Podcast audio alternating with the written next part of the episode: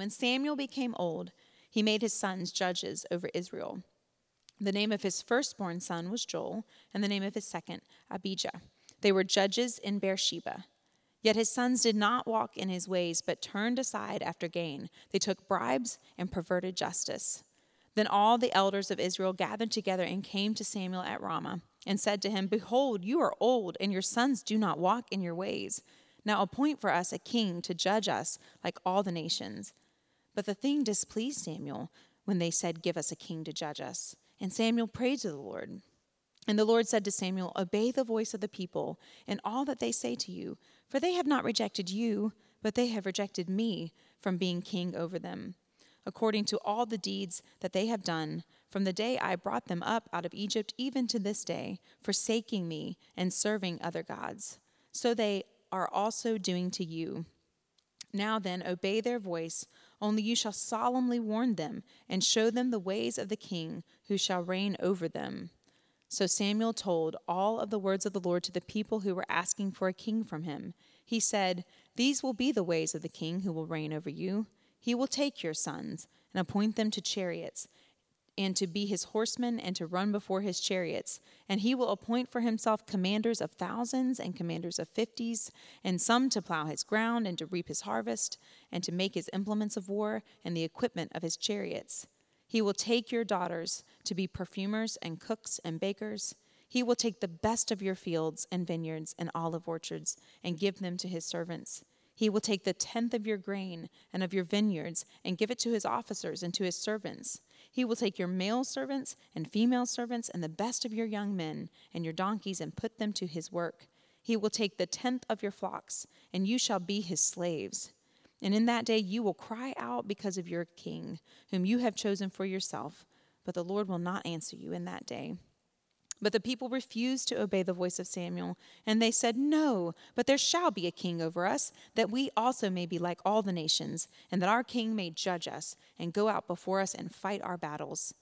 And when Samuel had heard all of the words of the people, he repeated them in the ears of the Lord. And the Lord said to Samuel, Obey their voice, and make them a king. Samuel then said to the men of Israel, Go every man to his city. This is the word of the Lord. Thanks be to God. So, have you guys uh, ever wondered what you really value in a leader? When you are looking to a leader, uh, what are the character traits? What are the things that uh, you hope to see, you hope to uh, experience in a leader?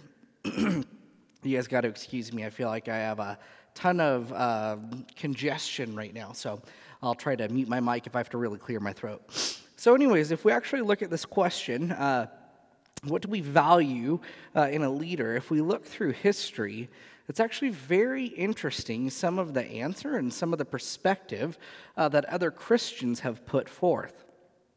So, at one time in history, there was a nation. Uh, and this particular nation, uh, if you were to break it down, they absolutely, in every sense of the term, could be categorized as a Christian nation uh, when you break it down, and I get that statistics can never actually judge a heart and you know that's kind of a difficult thing. But at least self-proclaimed christians there was a nation that consisted of about 40% catholic and 60% protestant. Uh, and they claimed that they were christians and that they upheld christian values and morals and uh, that mattered to them in their leadership now, this was actually kind of uh, important for this nation because they had recently experienced uh, somewhat of an economic downturn. Amy, can you turn the lights up, please? Uh, they had recently experienced somewhat of an economic downturn, and they were going through a time of struggle.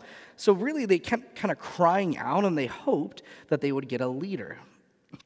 They hoped that they would get a leader uh, that would help make them relevant again. They hoped that they would get a leader that would help restore to them some of uh, the economic prosperity that they once had. They would, if we even want to go so far as to say they wanted a leader that would make them great again. And so eventually, this leader came on, and this leader had a lot of new radical ideas. Uh, this leader said, hey, we're going to focus on our nation uh, before we focus on any of the other nations. We're going to make us a power again. We're going to make us uh, something that the world will look at and they will envy. And then he started implementing all kinds of new laws. And for the most part, all the Christian writers, all the Christian scholars, all the Christians in the nation, for the most part, loved it at the time. And they loved their new leader. Their leader's name was Adolf Hitler. If we look back at uh, the Germans in the early 20th century, again, uh, statistics, they don't obviously judge hearts, but at least self proclaimed Christians, about 99% of the nation claimed that they were followers of Jesus. Uh, when Hitler came out and when he began uh, promoting Nazi propaganda and he began promoting uh, Nazi policy and practice, it actually was many, many Christians who were in full support of what this new leader was saying. We can look back at history and we can look at scholars like Wilhelm Niemöller, and we can look at, uh, there's plenty of writings both from Protestants and Catholics alike supporting the works and the arguments of Hitler, believing that he was what was going to be what was best not only for Germany, but ultimately for the rest of the world. Now, for the sake of uh, being fair, there were known Christians who certainly did uh, speak out against Hitler uh, Karl Barth, Dietrich Bonhoeffer, to name two of probably the more prominent ones. But for the most part, again, Christians in Germany at this time in history, they were in support of Hitler.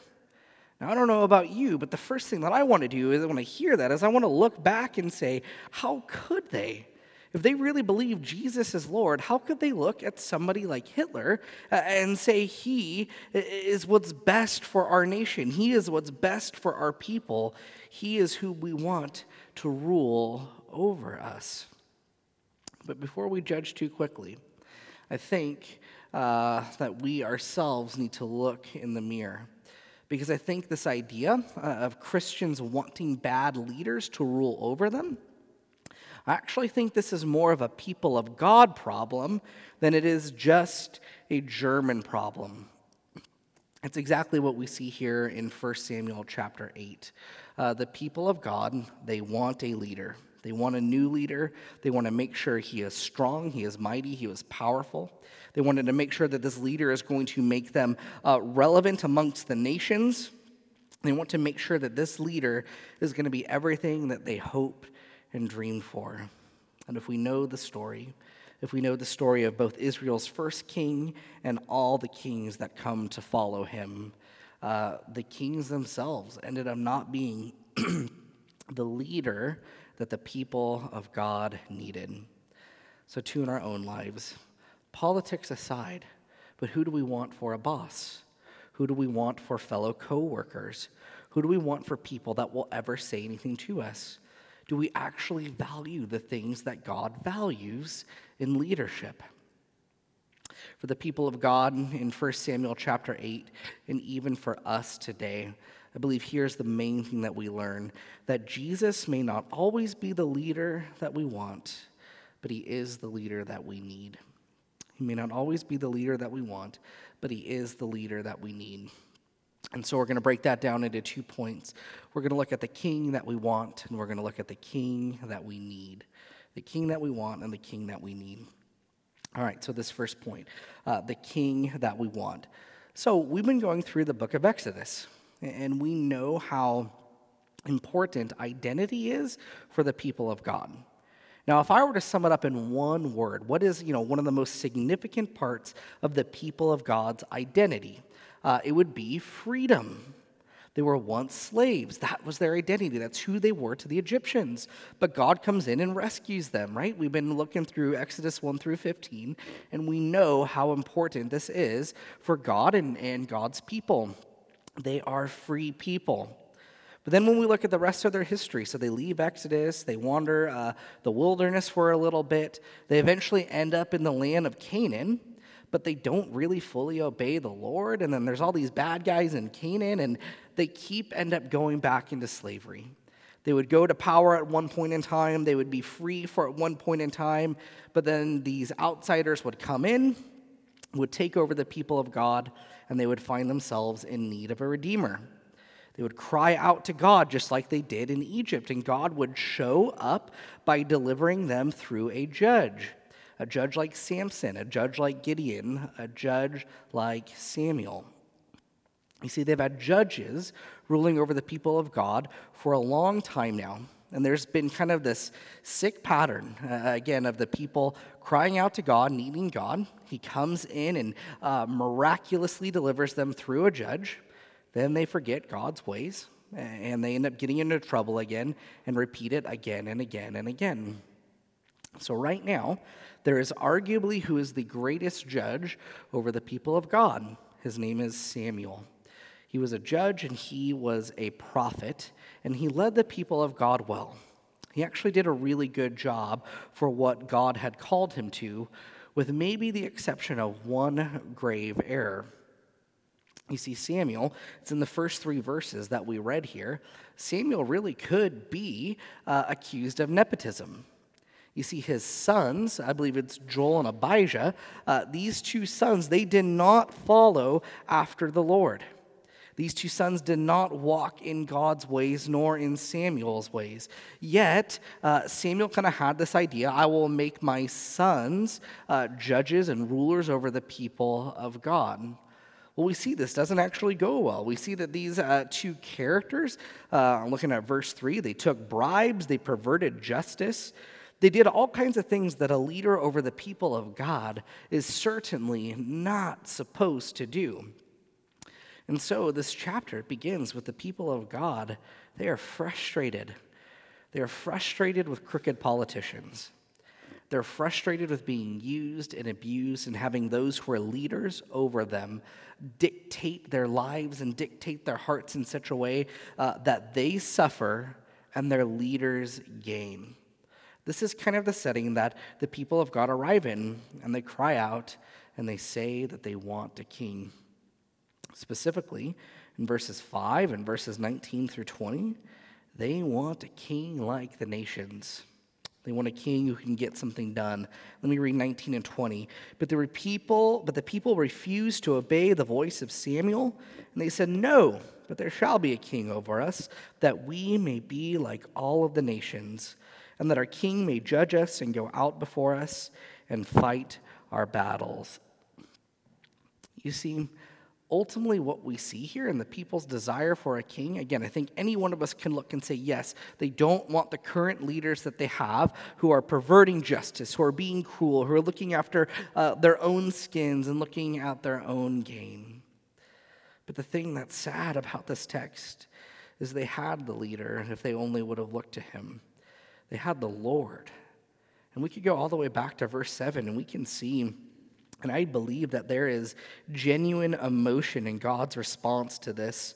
We could read in verse 7 And the Lord said to Samuel, Obey the voice of the people and all that they say to you, for they've not rejected you, but they have rejected me from being king over them.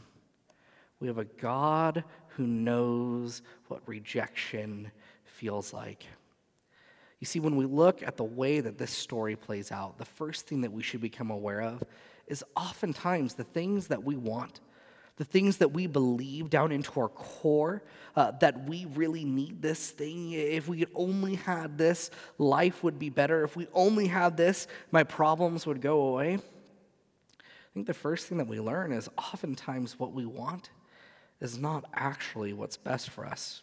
I think we see that really throughout the trajectory of 1 Samuel chapter 8.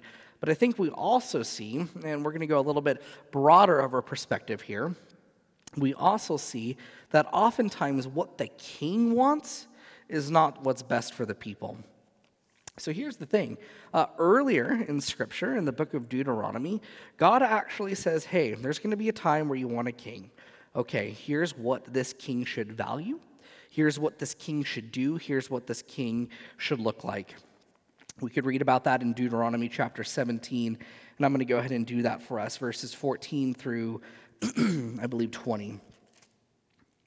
When you come to the land that the Lord your God is giving you, and you possess it and dwell in it, and then say, I will set a king over me, like all the nations that are around me, you may indeed set a king over you, whom the Lord your God will choose. One from among your brothers you shall set as king over you. You may not put a foreigner over you who is not your brother.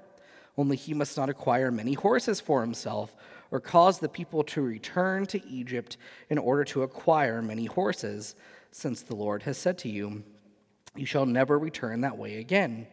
And he shall not acquire many wives for himself, lest his heart turn away, nor shall he acquire for himself excessive silver and gold. and when he sits on the throne of his kingdom, he shall write for himself in a book a copy of the law, approved by the Levitical priest. And it shall be with him, and he shall read it all the days of his life, that he may learn to fear the Lord his God by keeping all the words of this law and these statutes and doing them, that his heart may not be lifted up above his brothers, and that he may not turn aside from the commandment, either to the right hand or to the left so that he may continue long in his kingdom, he and his children in Israel. So essentially, what we're getting here is God in Deuteronomy. This is right before the people would cross the Jordan River and begin their campaign taking over uh, the land of Canaan. God is saying, hey, there will be a day, there will be a time where you will want a king, where you will desire a king that desire in and of itself is not bad, but you need to know here is what I value. Here is what a leader, here is what a king is supposed to look like, here's, here's what he's supposed to do. He's supposed to love my law with all of his heart. He's supposed to know it more than any of you guys so that he can live it out and you guys may experience justice and righteousness through the rule of this king, just as I would do. This king, he shouldn't be selfish and look after his own gain before all of his people. He should be looking after his people. He should be a servant leader. He should be a servant king. But ultimately, that's not what the people of God wanted. They didn't want a servant king, they wanted a king that was powerful. They didn't want a servant king. They wanted a king who was mighty, who was going to make the people of God prosperous and wealthy, who was going to make all the other nations fear them. They wanted a king that looked like the other nations. And I believe ultimately this is what hurt the heart of God. They didn't want a king like God, they wanted a king that they thought they needed. And if we look at the rest of the story, we look at the way um, we see who the king should be in Deuteronomy 17. But then if we see the way that the history for the rest of the people of God are going to play out, it goes from bad to worse. So the first king, Saul, uh, he doesn't love the law of the Lord. And in fact, he does try to make a, a quick and cheap profit uh, off one of the campaigns that God called him to. And then he gets removed from the throne. David, who we are told is a, a king after God's own heart, he's a man after God's own heart. David has his own failures, does he not? He has his own ways that he screws up, does he not? In fact, again, the, uh, the confession of sin that we read tonight, it was right after David had arguably his greatest failure that he experienced it. And then Solomon. Solomon, David's son. Solomon, in some ways, the promised one. Solomon, who, who supposed to was embody all of these things. Remember, what is the king not to do? He's not to collect wealth for himself. What is the king not to do? He's not to go to Egypt and gather horses. He, he's not to build up an army so that he has all these tools for war. No, the people of God were called to look different. And how they related to the rest of the nations were to look different. But then we read in Second Chronicles chapter 9, we read about King Solomon. It's a little bit of a longer passage, and I'm going to skip around, but you all need to hear this. Second Chronicles 9, verse 13. Now, the weight of gold that came to Solomon in one year was 666 talents of gold. We should be having light bulbs go off. Besides that which the explorers and merchants brought, and all the kings of Arabia and the governors in the land brought gold and silver to Solomon. I'm skipping forward to verse 17. The king also made a great ivory throne and overlaid it with pure gold. The throne had six steps and a footstool of gold, which were attached to the throne. And on each side of the seat were armrests and two lions standing beside the armrests, while twelve lions stood there, one on each end of a step on the six steps. Nothing like it was ever made for any kingdom. All of King Solomon's drinking vessels were of gold, and all the vessels of the house of the forest of Lebanon were of pure gold. Silver was not considered as anything in the days of Solomon. Skipping ahead to verse 22. Thus, King Solomon excelled all the kings of the earth in riches and in wisdom. And all the kings of the earth sought the presence of Solomon to hear his wisdom, which God had put into his mind. Everyone bought his present articles of silver, of gold, garments, myrrh, spices, horses, and mules, so much year by year. And Solomon had 4,000 stalls for horses and chariots, and 12,000 horsemen, whom he stationed in the chariot cities with the king in Jerusalem. And he ruled over all the kings from the Euphrates to the land of the Philistines and to the border of Egypt. And the king made silver as common in Jerusalem as stone. And he made cedar as plentiful as the sycamore. And horses were imported for Solomon from Egypt and from all lands.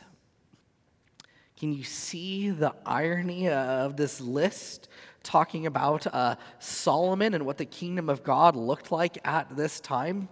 Deuteronomy says, hey, here is what a good king will look like. He will care for you, he will love my law. He won't have many wives. Solomon, we're told, he has so many wives and so many concubines. We're told that uh, he won't have a love for money, for gold and for silver. There is so much gold that even his drinking glasses were gold and silver because of supply and demand meant nothing because there was so much supply and again the people of God who are called to be different in how they related to the nations. They were not to collect and amass these uh, weapons of war, these weapons of destruction. Yet Solomon goes immediately back to Egypt and, and gathers for himself horses, gathers for himself chariots. When we look at the, the trajectory of the people of God, and we look back here at God's warning in 1 Samuel chapter 8, we can see God knew what was to come. The people of God, what was their identity supposed to be? Free. But here, God's warning uh, in 1 Samuel chapter 8, verse 17. He will take the tenth of your flocks, and you shall be his slaves. You see, the people of God under the kings that they thought that they wanted, that's exactly what they returned to. In Egypt, at one time, they were slaves to a king, they were slaves to Pharaoh. They thought that they wanted a king like all of the other nations. And when God actually gave it to them, they found that they were no longer free, but yet again, they had returned to their slavery. Solomon's son, Rehoboam, he makes an ironic statement where my father disciplined you with whips, I will discipline you with scorpions. In the northern kingdom, uh, Jeroboam, who is a counterpart of Rehoboam, he leads the people into false worship that ultimately will be the beginning of the end. From 900 AD to 500 AD, and I'm rounding and I'm, I'm skipping over some really big historical events during that time, but really it's about those 400 years the people of God would suffer under the negligence, under the abuse, under the false teaching of their kings and leaders. And what they would learn is that oftentimes what the king wanted was not what the people needed. When I was living in Shreveport, uh, right when I got hired on as for my job as youth pastor, there was another pastor that got hired on, uh, and he was hired on to be, I really don't know if I could tell you his title, assistant pastor, associate pastor.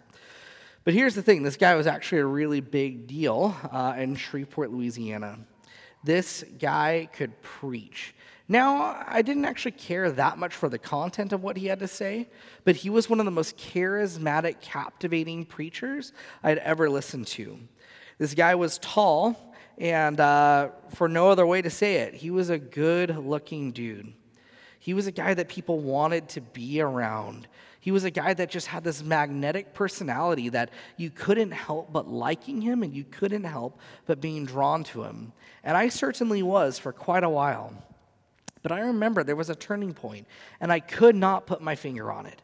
To this day, I couldn't tell you what was different, but I just felt like, hey, something seems off about this guy. And, a lot of the things that he's doing, rather than you know, kind of talking about God and making a name for God and making a name for Jesus, he kind of seems like he wants all of us to be entertained by him and he wants all of us to really buy into him more so than God. And is that what we're supposed to be doing as pastors? And then it ended up coming out after about nine months in the job, after he had gathered for himself such a following. Uh, he had ended up having an affair with another woman in the church. And when this became uh, a public, uh, when everybody became aware of this, he went into the pastor's office and said, Hey, you're going to give me one year's severance, and you're going to continue paying my um, benefits until I find another job, or, and this is a direct quote, or I am going to sue you all till kingdom come. This guy that we all actually cared about this guy that we thought, you know, was a great preacher, this guy that we wanted to spend time around, this guy that had this charismatic personality, this leader that, frankly, at this church, at this time where it was at, we thought we needed somebody like him, but we didn't. You see, that's what the people of God learned that oftentimes what they thought was best, it wasn't at all. And oftentimes, what the kings or what the leaders over the people of God, what they would do, what they would implement, it actually wasn't what the people of God needed. They had this desire, they had this thing in their head this is the king that we want. And for 400 years, they suffered because of it. They suffered under the leadership of their kings.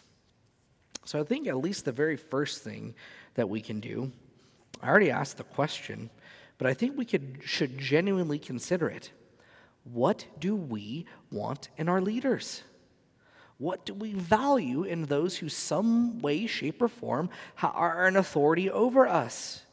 Do we want a leader that looks like the rest of the nations? Do we want somebody who is strong and powerful and mighty? Maybe. But is that all we should want? Is that all we should care about? You see, I think at the end of Deuteronomy, the thing that we see that mattered the most was a leader who actually cared about the law of God. If they cared about the law of God and Torah was close to their heart, they wouldn't part from the left or from the right, then they would actually lead in the way that God would lead. What do you care about? What do you value in a leader? And is it the same thing God values? It's the first thing that we see here uh, in this text. And so, as we're talking about this idea of Jesus as the perfect prophet, he is the perfect priest, and he is the perfect king, I think ultimately where we will arrive at, and of course, y'all knew I was going here, is the second point that Jesus is the king that we need. So during the Advent season, one of the things that I hope you guys are, are, aware of, one of the things that I hope you guys feel in some way, shape, or form is longing. As we sing songs like O come, O come, Emmanuel, as we sing the words and try to ca- capture what the people of God would have felt and experienced in the Old Testament, we could read they had a longing for a prophet like Moses. They had a longing for a king like David. They had a longing for a priest who was going to be greater and better than Aaron. They had a longing for a leader who would come and he would finally make things right. And us too. We have a longing for Jesus because he's not present with us now the way that one day he will be. And so, in this Advent season, as Abby spoke about earlier, as we are repenting, as we're thinking about the things in our lives that we long for more than Jesus, may we, may we join the saints of old. May we join the people of God in longing for a king. So, after the people of God returned from exile, we're now to about 500 BC. They will go, and again, I'm rounding. I'm rounding significantly. If you need the exact numbers, come see me after. Uh, they go about another 500 years uh, without a king. They go about another 500 years where God is quiet, where God is not speaking the way that he once did. And in this silence, uh, their longing grew. Now, I actually said um, the people of God, they didn't have a king But actually, that's not true. They, they did have kings. Remember what was the very first thing in Deuteronomy uh, about the king over the people of God? He's supposed to be part of the people of God, he's not supposed to be a foreigner. But actually, the people of God from really 500, even to the time that Jesus came into the world, they had foreigners who were kings over them. We could talk about Alexander the Great, and then we could talk about his generals that ruled over them afterwards. And then we could see how the Romans come in. And at the time when Jesus uh, walked the earth, they have a king, and his name is Caesar. And what was so despicable to the people of God was the saying that Caesar is Lord. And this was part of living in this world at this time, the, the people of God were called to acknowledge this. That their ruler, that their king, they were called to uh, recognize that he was God and he was Lord. And it was blasphemous and it was horrible. But by this point, we're looking at a thousand years of abuse by kings we're looking at a thousand years. We're going all the way back to about 900 to, you know, let's call it zero, uh, almost a thousand years where kings didn't look out for their people, where kings were tyrants who wanted what was best for them, where they would tax their people so that they could live lives of luxury. Kings that could care less about the law of God, kings that could care less about Yahweh. This is what the people had grown accustomed to. This is what the people thought that a king was. And so we could even see that throughout the time that Jesus walked the world, in some way, shape, or form, this is actually the type of king that they expected him to be. We could see times when we preached through the Gospel of John, we saw it a lot, did we not? Jesus would perform a great miracle, and the crowd would be, their minds would be blown. They would say, This is it. He's going to be king. Let's take him. Let's seize him. Let's put a sword in his hand. We got an army right here. We'll go overthrow these Romans. But Jesus says, No, don't you get it? This is not the type of king that I am going to be. This is not the type of kingdom that I am here to establish it. Satan himself. Isn't this exactly the type of temptation that he gives to Jesus in his last temptation? Listen, I will give you all the kingdoms of the world if merely you will bow down to me and worship me. Jesus says, "Don't you get it? If I gain the king, if I gain the kingdoms of the world by violating the first commandment, uh, this is not the way that it's supposed to be. I am not here to be served." But to serve my people. I want you to take a moment and I want you to imagine something. You haven't been feeling very well. And so you go to the doctor get, to get a checkup. And the doctor says, Well, hey, you know, I want to run some blood work and go ahead and stick around. Let's see what the results say. And the doctor comes back and looks white as a ghost you immediately start to feel a little nervous. Oh no, is this not going to be very good news? And the doctor says, Hey, I have a diagnosis for you. There's nothing that we can do about it. You could get second and third opinions, but here's the fact of the matter you have 12 hours to live. You have 12 hours to live, and nothing can change that. What do you think you guys would want to do? If you knew for certain you had 12 hours to live, how would you want to spend your final hours in life? I've thought about this. Uh, I know for certain I would want to get uh, together my family and my friends and uh, those who I, I, love and matter to me. And I, I would want to cook for them and I would want us to share uh, a really good meal with, with good food and good drink. I know that I'd want to play with my daughter. I know that I would want to sing with Amy because we love to do all that. Uh, I know all the different things that I would want to do if I had 12 hours to live. And if I'm being really, really honest, most of them would be about me. Jesus knew that he had 12 hours to live, and he washed feet. You see, again, he was a king not like the king from the other nations. He was a king who did not try to make uh, himself great by taking up a sword, by flexing his muscle, by saying, Look how powerful and mighty I am. Bow to me, obey me, submit to me. No, he wasn't this. That's what the people of God expected. They expected ferocity, they expected judgment, they expected power. But Jesus looks over Jerusalem and he mourns for them. Luke chapter 13, verse 34 Jerusalem, Jerusalem, the city that kills the prophets and stones those who are sent to it. How often I have longed to gather your children together as a hen gathers her brood under her wings. But you are not willing. Again, Jesus, the type of king that he is, he's different than our expectation. Jesus as king, he's not like the nations. He's not like even the leaders that some of us have experienced in our own life who are cruel, who, who could care less about you and me, but frankly want to see their own gain and their own, their own name grow in power.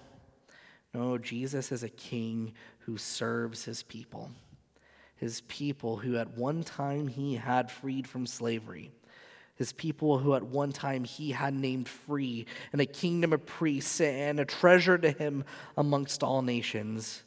Well, yet again, they find themselves enslaved. And Jesus knew that in order to become the servant king uh, that he was called to be, he first had to become a liberating king. You see in 1 Samuel 8, at the very end uh, of that text, the very end of that passage, we see there are three things that the people of God ultimately want the king to be. They want the king to uh, judge us, they want the king to go out before us, and they want the king to fight our battles. And that's exactly what Jesus, the servant king, ultimately would do. Jesus has judged us. He has judged every man, woman, and child, and we are found guilty. We are found needing uh, the grace of God. We are found needing the mercy of God because we would rather be abusers and we would rather join in the falsehood of other leaders. We would we participate in this, do we not? The world is broken and the world is broken because we are broken. The world is sinful because we are sinful. He judges us and he finds us guilty, but he also goes out before us because we are guilty. What are we deserving of? We are deserving of the full wrath of God. But Jesus, as King, again, doesn't judge us and say, Have your just punishment. No, he goes out before us and he takes the wrath of God unto himself. That's what he does, does he not? On the cross, he goes and he experiences what we rightfully deserve. And in living the perfect life, in suffering and dying for his people, he fights our battles. A battle that on our own we can never win. But Jesus, the King of Kings and the Lord of Lords, Jesus, the servant king, he was able to win it. In his last 12 hours, when Jesus is washing feet, we've had a whole sermon on this. Uh, but when uh, his disciples are there, Jesus is teaching them and instructing them. And he says, Hey, listen, you don't get this right now. You don't get how significant and how important what I'm doing for you is right now. But one day you will. And I want you to know this if you really do view me as master, if you really do call me Lord, hey, listen, I need you to go and serve others the way that I have served you. And so I think that's the final thing that we learn as Jesus is our true and rightful King as he is this servant king who loves us and lays down his life for us. As his followers, he calls us to go do the same. So, in this Advent season, even now in this next week, I think we should be asking ourselves how can we be a servant to others? And I think for each and every one of us, there's going to be multiple ways that we could go about doing this. For some of us, it may be willing to have that conversation with a difficult family member that we really, really don't want to. That may be the way that we can serve somebody else in the name of Jesus. Uh, it could be something as simple as being willing to take the spot in the very back at Polaris or at Easton uh, rather than trying to fight and cut somebody off and be a jerk like so many of us can be. Perhaps if we even think about it, for those of us who do have children, Maybe we serve our children this holiday season by not giving into uh, the greed and the selfishness that sometimes Christmas can be about, but we serve our children by reminding them and teaching them that, hey, Christmas is actually about more than just giving and receiving gifts, but it's about Jesus, the servant king. Whatever it looks like, whether it be a family member, whether it be a stranger or a neighbor or somebody you work with, may you serve others as Jesus has served you. Oftentimes, the king that we want, it's not actually the king that we need. The leader that we want, it's not actually the leader that we need. This Advent season, as we feel the longing of the people of God, may we remember Jesus. He is the king that we need. He has come, and one day he will come again and set all things right. In the meantime, may we serve others as we serve him. Let's pray.